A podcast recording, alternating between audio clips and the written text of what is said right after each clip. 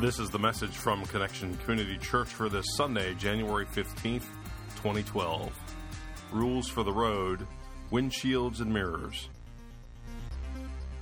Rules for the road. The road, you know, it's often used as a metaphor for life. Maybe some of you, junior high school, or maybe just last week, read that poem by Robert Frost, The Road Not Taken, in which he refers to choices not made in life as well as choices made.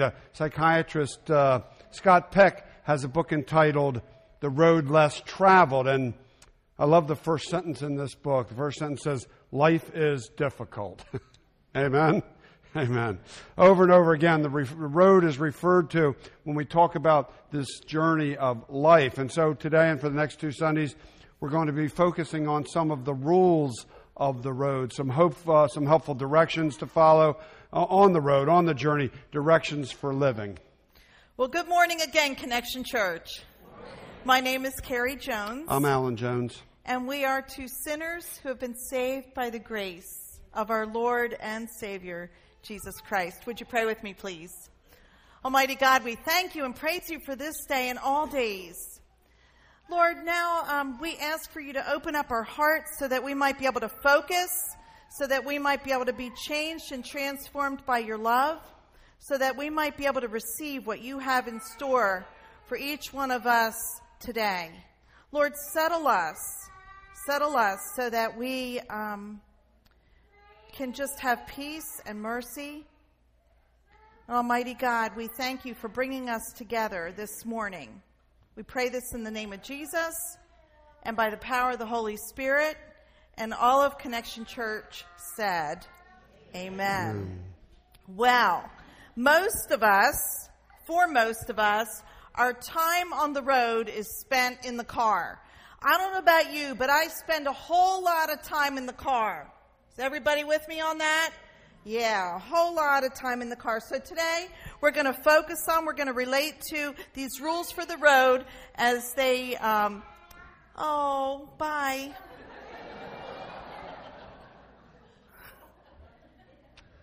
remember the days. Yeah. So we're going to focus on the rules for the road as they pertain to driving a car. This first week, we're going to look at some very important equipment that we have in the car. Some important equipment. Just thinking, the message isn't connecting with her because she's not a driver. No. She said, this isn't for me.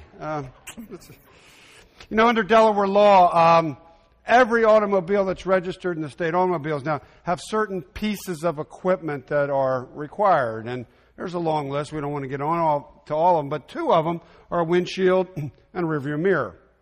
Now, the windshield, I was thinking about, why is that so important? Why, I guess it's for protection while we're looking ahead. It keeps the wind from drying our eyeballs out, so it keeps us able to see. And it keeps insects off of our teeth if we're smiling while we're driving, That's an interesting visual. That's good. It keeps our teeth clean. And it protects us from maybe stones or road debris that might be thrown up. And you think, well, the stone hits, many of us probably have had our windshield chipped or cracked, but thanks to protective glass, it's still supposed to be somewhat protected because it's not supposed to spray in our face, but it's supposed to stay somewhat intact even when it shatters. Supposed to stay intact even when it shatters. So it's a protective kind of a thing there. Well, the rearview mirror is really, really important too, because it allows us to see what is coming from behind. It lets us be aware of the traffic behind us or beside us, although that beside me part is kind of scary a lot of times because it is very hard to see sometimes. But whereas the windshield allows us to see ahead where we're going, the rearview mirror allows us to see where we've been. Now, it's interesting. The law doesn't tell us how big these pieces of equipment need to be. I was talking to a guy after the last service. He said, well, motorcycles, they don't have that typical rearview mirror, but I guess they have some kind of mirror. He said this one guy had this really nice bike, and a mirror was going to make it really messed up looking. So he got one of those little tiny dental mirrors, the kind that they... And he said, I guess it was because it doesn't say how big the mirror has to be. But anyway, it doesn't say how big, but it's interesting. I was reading in Guidepost magazine the last couple weeks. Anybody ever read Guidepost? There's nice little stories in there about faith. And there was a really good quote in there that kind of put not the size so much as the ratio of the size of the windshield to the rearview mirror. Here's what Marianne Anderson of Maricopa, I don't know if I'm pronouncing that right, Maricopa, Arizona, she offered this valuable advice. She says this, she says, don't let your rearview mirror be bigger than your windshield. Yeah. Don't let your rearview mirror be bigger than your windshield. Well, looking back, looking behind is important. Way back in driver's ed, when I took it, I know that there was this, you know, how many times was I supposed to look in the rearview mirror? I couldn't remember what the deal was on that. So we went to Answers.com, and it told me that we need to check our rearview mirror. Anybody know? Every 3 seconds? That's what I thought, but it says 8 to 10. So you're doing good, Murray, if you're doing every three. 8 to 10. 8 to 10 seconds. It seems like every couple. It does. And, 8 to 10, that's really pretty frequent. Frequent. If you... It's very frequent.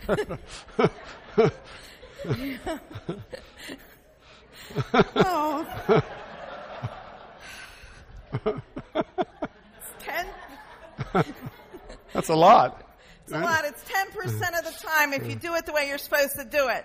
Now, that's good advice to look in the back or in the rearview mirror 10% of the time. That's good advice for life as well. Yeah, looking back is important. We were cleaning up our basement the other day. We had all kind of bogs and junk. We'd had some water flood from a washing machine. That's another story for another day. But anyway, we had moved it, and the basement was a wreck. We had some family coming in for Christmas, so we needed to clean it up. Some family, like 22 people. Yeah, we wanted to delegate some kids and all down the basement, so we had to clean up some. And we were going through some stuff, and boy, I found this treasure. I found this scrapbook, or this photo album that my mother, I could tell by the handwriting, and it was my mother had put together back. I mean, these were pictures from like 1940, 1941 of my folks, like before they got married, my mother's sister and brother, my aunt and uncle when they were just kids, my grandfather, who I never knew because he died 2 years before I was born, my grandmother, who I did know, but when she was young, just all these just wonderful pictures. It was just such a treasure. It was a real joy to be looking in that rearview mirror that day, and will continue to be as I look at this photo album in the future. I found some great treasures as well, things that the kids had made, little letters. I found the letters that we wrote when I was in college and you were in grad school. We're going to burn them letters sometime. Letters we need to burn. We're going to read them first again, though. So I found my nurse's cap that I got and never wore because they didn't wear caps by the time I was a nurse. But it was really, really precious stuff. I found a letter that I wrote to one of our daughters. She was an infant the day she was baptized. I was describing the day, what we had, who was there, what the message was that day. It was just really, really precious. I've held on to that one because I'm going to just at the right time share it with her. Mm. It's a real treat sometimes to look in the rearview mirror. Yeah, we get some real treasures. And looking back is also important when it means that that looking back will help us to learn from our mistakes. I think I can say for all of us, well, I'll say for me, and maybe you can appreciate this. We've all had moments that we aren't particularly proud of in our lives at one point or another. And the thing is, though, if we're able to look back and look at those unproud moments and maybe learn something from them, maybe glean something from them, so in the future our moments might be not quite so unproud. Maybe we don't make that same mistake twice. Maybe we treat somebody a little better than we did in the past. Whatever it might be, if it can help our future be a little brighter than our past, then that rearview mirror can be a very valuable thing. But here again, even though the rearview mirror is important, we always need to keep our rearview mirror smaller than our windshield, because for some of us, our past is greater than our present. For some of us, our past is greater than our present, and if we're not careful, we spend all of our time in the past and we just get stuck there. We spend too much time longing for what was. We spend too much time not living to the fullest, not living in the present or looking to the future. It's funny sometimes how that rear view mirror is rose-colored. Anybody with me on that? You know, it's just like, oh my heavens, it's so wonderful back then. You know, we kind of forget. We forget. And that's exactly what happened. Back in the Bible, there's a story about the Hebrews, and they had been enslaved in Egypt. They had been taken out of their land, and they were in Egypt, and they were just, it was slavery, and that was a horrible time for them. And then after they left Egypt, and they were out of there, you know, at first probably very, very grateful, every time they encountered trouble in the desert, they whined. And they favorably looked back on their previous life, forgetting how horrible their days really were. Here's an example of that. We find it in Exodus 16, verse 3. Here we go. The Israelites said to them, Aaron and Moses, the leaders of this crowd, said, if only we had died by the Lord's hand in Egypt. There we sat around pots of meat. Sounds like they're up at the melting pot doing fondue or something, doesn't it? There we sat around pots of meat and ate all the food we wanted. But you have brought us out in the desert to starve this entire assembly to death. So they're remembering finally these meals, these leisurely banquets, it sounds like. When the reality was the day-to-day living was absolutely back-breaking, brutal, and no one in their right mind would wish for it. No one. You know, it's the good old days. How often have we looked back at the good old days with longing, with those rose-colored glasses, with that rose-colored rearview mirror? You know, all too often our memories are clouded, and we selectively forget the challenges that we truly had there in the past. On the other hand, sometimes we look back with sorrow and we look back with regret. We think about the things that we did or the things that we didn't do. We spend time in the shouldas and the couldas and the wouldas. I should have done this. I could have done this. I would have done this if. You know, we all have them. Every single one of us has shoulda, couldas, and wouldas. And the tough part of all this, the shoulda, coulda, wouldas, is that we can't change it. We cannot change what we did. We cannot change what was done in our lives that hurt. We cannot change the past. We can't change what we did, and we can't change what we didn't do. And no matter how much time we spend looking in that rearview mirror, it ends up just enslaving us, just like the Hebrews were enslaved when we spend so much time in that shoulda, coulda, woulda place, because that negatively can control our lives today. Mm. Sometimes when we look in that rearview mirror, it's not what we did that's controlling us, but what someone else did, often what someone else did to us. And this perhaps might be the biggest challenge of that rearview mirror. It's hard not to look back. It's hard to look ahead when we've been hurt, when we've been wounded, when we've been broken by something, when we've been hurt, wounded, broken by someone in the past. You know, to look through the windshield rather than the rearview mirror, well, it often takes forgiveness. And you know, we throw that word forgiveness around in the church real almost glibly at times, and it's not something that's easily done. We know that. Forgiveness sometimes can be our greatest challenge because it usually involves when someone has really hurt us badly to the core.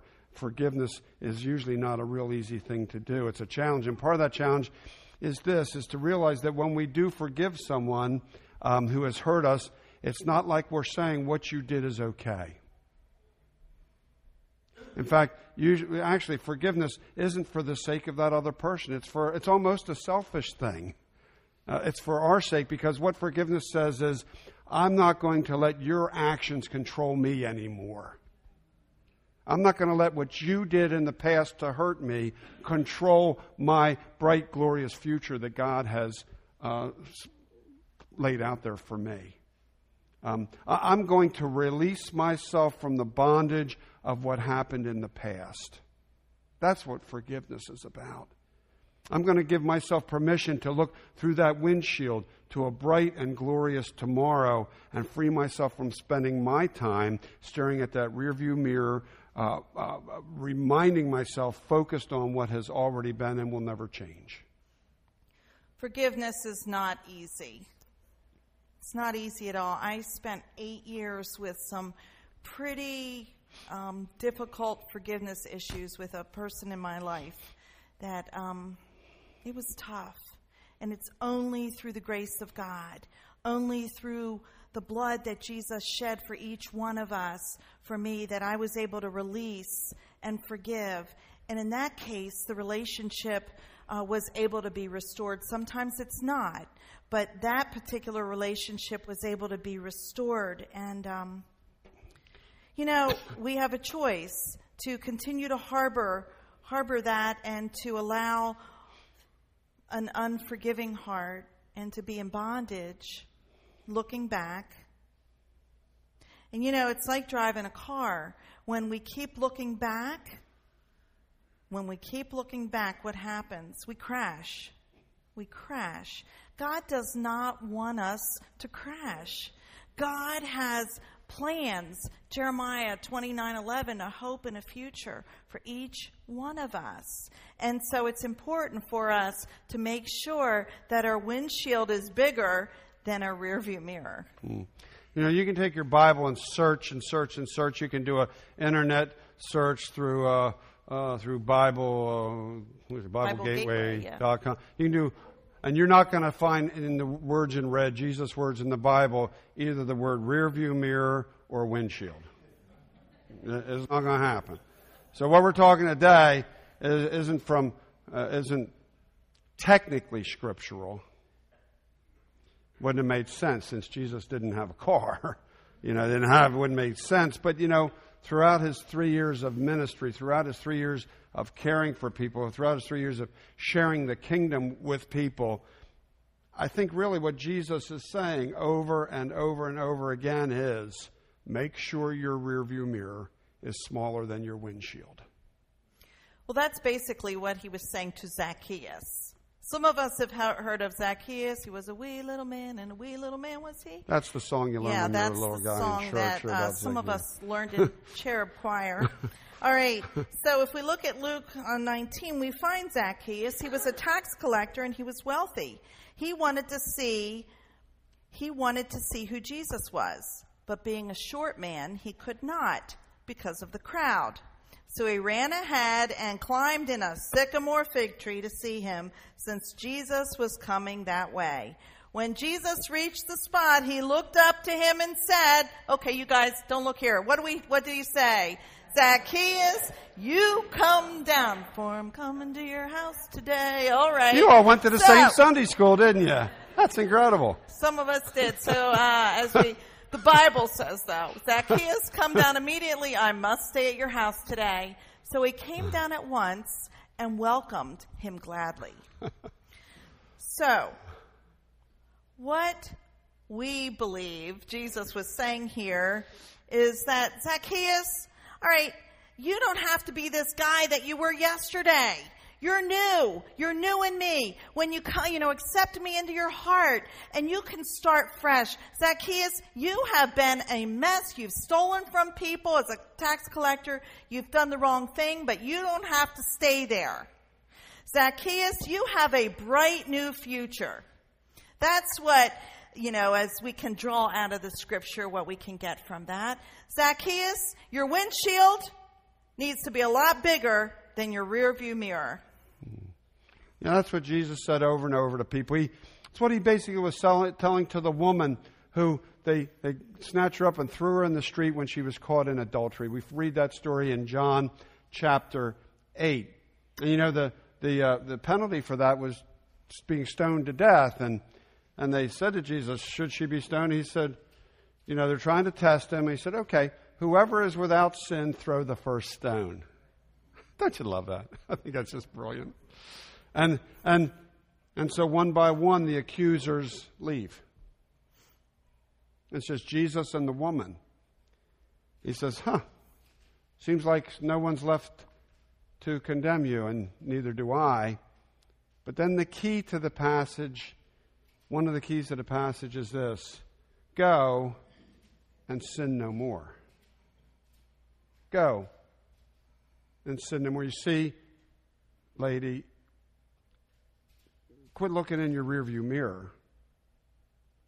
You need to look out the windshield for what, now that you know me, now that you've met me, now that I can be a part of your life, you have a great big glorious future through that windshield. Quit looking at your past. Quit looking at the sin. Quit looking at what you were. Let's look at who you can be and will be thanks to me. Jesus invited many others to this as well. We look at Luke 18, verses 1-3. After this, Jesus traveled about from one town and village to another, proclaiming the good news of the kingdom of God. The 12 were with him, and also some women who had been cured of evil spirits and diseases. Mary, called Magdalene, from whom 7 demons had come out.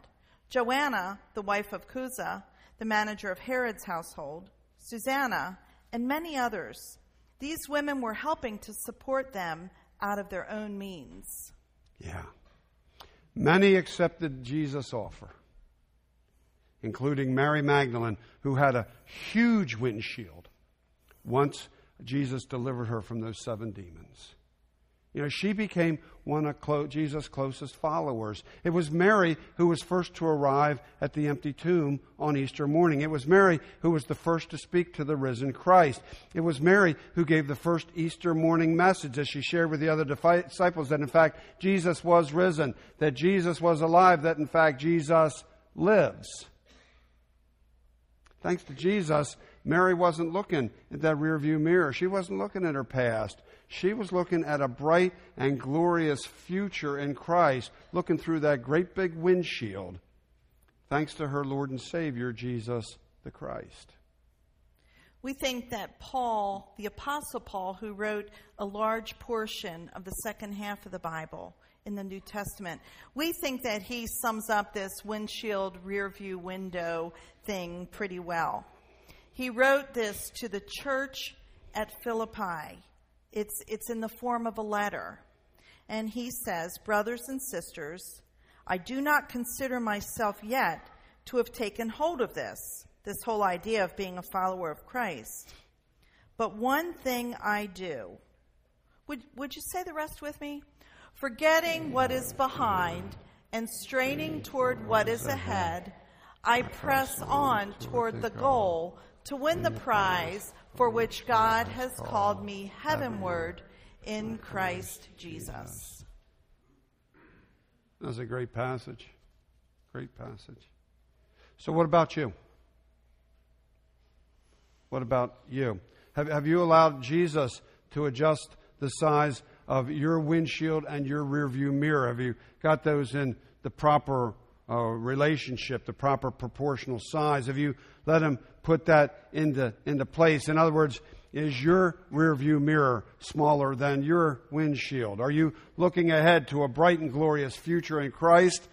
Or are you imprisoned by the past? Or are you in that rose-colored yesterday was better than today? Remember the good old days rearview mirror. Thanks to Jesus, we get to move on. Thanks to Jesus, we're not imprisoned by our past. We're not held by our past. Thanks to Jesus, we don't have to be our past mistakes.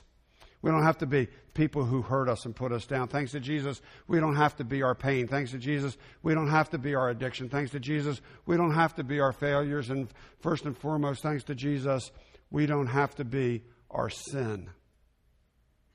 We don't have to be our sin. We don't have to stay focused on that rearview mirror constantly. And thanks to Jesus, we have a huge windshield so that we can see what's ahead. And what's ahead is a life in Christ, a life in eternity, a life in the kingdom where we get to share what God has offered through Jesus. Thanks to Jesus, our windshields are a whole lot bigger than our rearview mirror. That's our rule for the road today. Make sure your rearview mirror is smaller than your windshield. We're going to close in a prayer now. And actually, this is going to be a prayer of invitation. It's inviting you to ask Christ to put these in proper ratio. Maybe your rearview mirror already is small and your windshield's big and everything's just cooking for you. And I'd say, okay, as we're saying this, just say, thank you, Lord, thank you, Lord, thank you, Lord. And get on your knees sometime between now and the time you leave and just praise God for putting these things in their proper relationship in your life, thanks to Jesus Christ. For if not, this prayer is an invitation for you to kind of latch on to, say, Jesus, please help me to make that rearview mirror smaller, make this windshield bigger, thanks to you. The future that you've allowed me to see, please help me to see that more clearly in you. Let's pray. Holy God, first of all, I just want to thank you for your Son, Jesus Christ. Jesus, but I pray for each one here. Those who have this in proper ratio, I just want to say thank you, and I pray that they're on their knees sometimes, up front at their seats, wherever, saying thank you. And those who are on, those who need you to put this in relationship, to shrink that mirror, to help us realize the magnitude of that windshield, I would pray that you would open their hearts to you, Christ. I pray that each one here would be open to your leading, Holy Jesus. That each one here would take time during this last prayer to pray, to open their hearts to you. That they would recognize that our only way to have that, realize that bright, glorious future is in you, Holy Jesus. That you came, you lived, you died for each and every one of us. That our rearview mirrors might be small and our windshields might be huge. I pray each one here would be open to that relationship with you here this morning. We pray this in the power of your Holy Spirit and in the name of you, Jesus Christ, our Lord and Savior. And all Connection Church said, amen.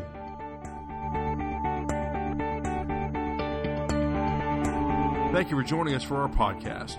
For more information about Connection Community Church in Middletown, Delaware, please visit our website at www.connectioncc.org. You can also call our church offices at 302-378-7692. Connection Community Church, connecting people with Jesus and the life that He offers.